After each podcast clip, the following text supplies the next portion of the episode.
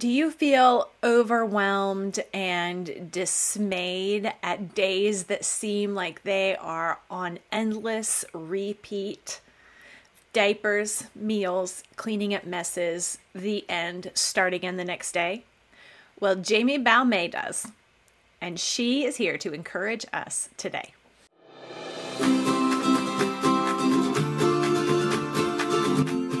Welcome to the Simplified Organization Podcast 15 minute conversations with real moms about managing our homes and family life cheerfully for the glory of God. We can actually enjoy housework and love being homemakers when we focus on truth and work with gratitude. I'm Mystie Winckler. My husband Matt and I have been married for 22 years and we live in Idaho with our five kids, although only three of them are still at home being homeschooled, and our two oldest sons are off on their own.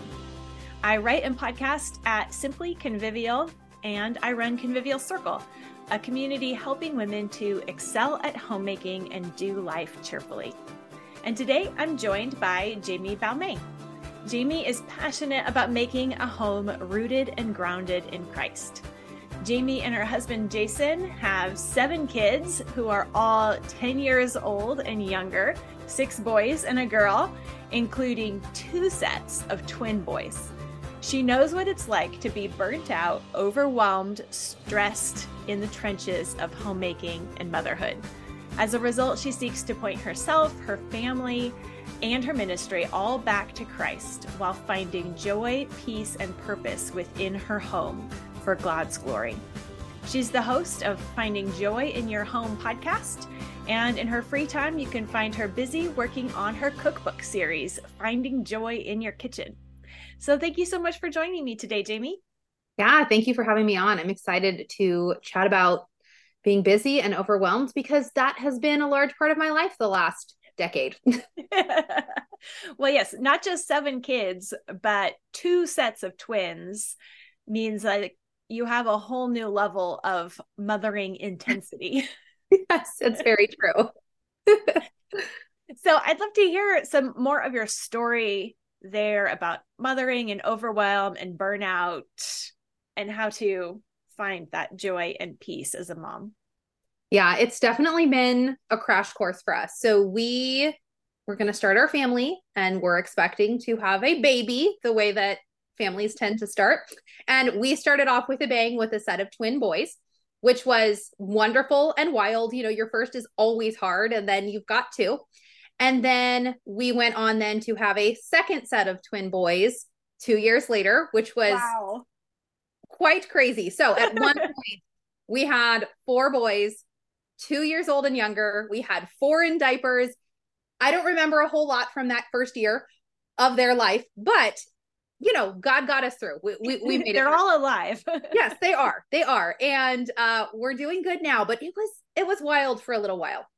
So we had four boys, two and under, and we knew eventually we would like to have more children. But our plan was that we were going to have like a really nice spacing. We were going to have like three, four years, like let's, let's settle. Well, when the second set of twins were eight months old, I find out I was expecting again. And we were like, okay, it's going to be a third set of twin boys because what else could it be?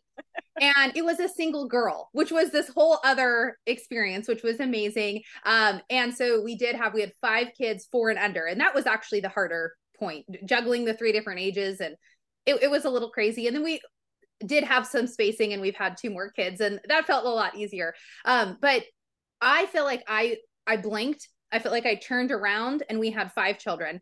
Um, it did happen so quickly. And there was so many days where I was have always been so thankful for my children, so thankful for this journey that God has brought us on, but so many hard days as well. And I feel like God really brought me through a lot of hard, a lot of physical exhaustion. And there were days where I would wake up and go, I have to do this all over again. We've got the diapers and the dishes and the cooking and everything feels so cyclical day in and day out that I kind of felt like a zombie for a little while, like just walking through the motions.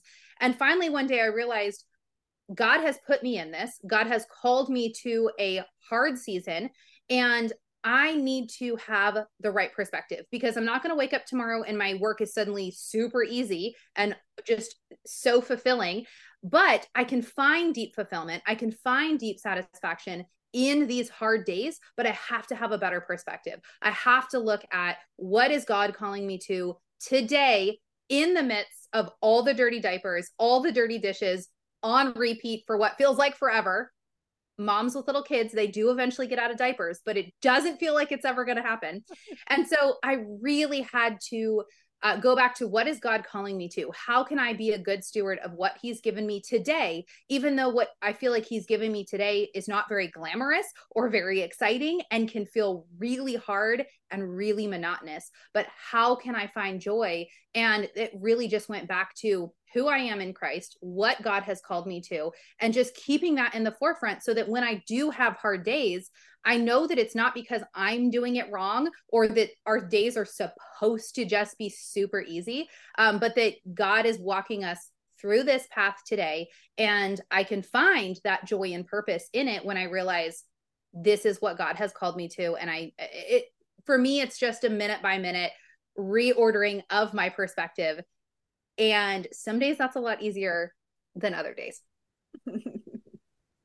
yes so what were some of the the things that you did to help yourself stay on stay focused on that truth or you know just kind of turn back to what you knew to be true when it all felt you know really crazy yeah i think for me a big big thing was just being in god's word more which feels like such a simple solution and yet when push comes to shove I was finding myself really struggling to just be in God's word because I was so exhausted. Like my brain felt like mush. I was so tired.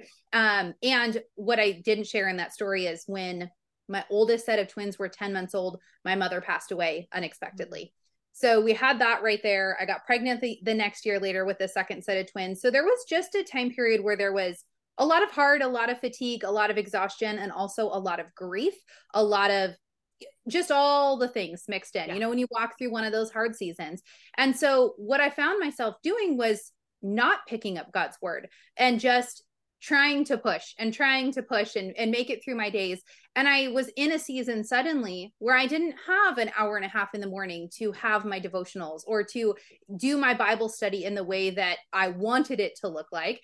And what I kept doing was not being in God's word then. I kept just pushing it off. And so finally, I read this great tidbit somewhere from someone that said just have your Bible open and just carry it with you. It doesn't have to be an hour long study, but read for five minutes. Read for read one verse, read one psalm, um, and just be more in God's word regularly. And that's what I realized I really needed to do because I wasn't at all, but I was waiting for magically to have all of that great time to be able to do it. And so I started just doing little tiny bits here and there. And that's what I've realized even now, while I feel like I'm in an easier, less exhausting season, there are so many times where I just get out of that habit. I'm drifting away from the word, and I need to make sure that I am coming to, back to that as my center, even if it looks like reading one psalm, turning on some worship music, doing something because once I open that door and start reading a little bit, it's like I start to reach for it more and more. And that becomes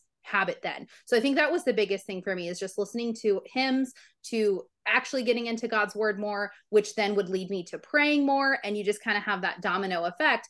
But it's really hard to get started in the first place when you have no habit of that at all. Yeah. Yeah. And it's so easy to get caught up in those kind of perfectionistic ideas of, well, it has to look like, you know, every, this is the very first thing I do before anyone else is awake. And so, like, when those perfect circumstances don't happen, reading the Bible doesn't happen. And then that's not okay. Yeah. When, like, I, my uh, bachelor's degree is in biblical studies. So like I used to know Greek, I've let it go. Um, but I used to my Bible study time was so amazing before kids, right? Like I yeah. loved, I'd get all these books out and there's so much richness and so much depth that comes from really deep Bible studies like that. And so entering into motherhood, I think I kind of discounted how much God could work through the five minute increments. Like I kind of just felt like it wasn't going to be good enough. It wasn't going to be deep enough. And so then I never did anything. And yet God can move and work so deeply through those three minute increments, through the five minutes. And often that's what God is calling us to is to just be faithful in coming to Him, even in a season where we feel like we have nothing to give. Mm-hmm. So true.